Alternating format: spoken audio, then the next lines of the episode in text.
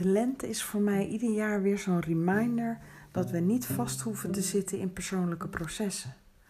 Dat kunnen wij zelf in gang zetten. Iedereen kan groeien in zijn of haar proces. Iedereen. Van een klein zaadje of een bloembol groeien naar kleurrijke zelfverzekerdheid. Het voorjaar nodigt uit om uit onze schulp te kruipen.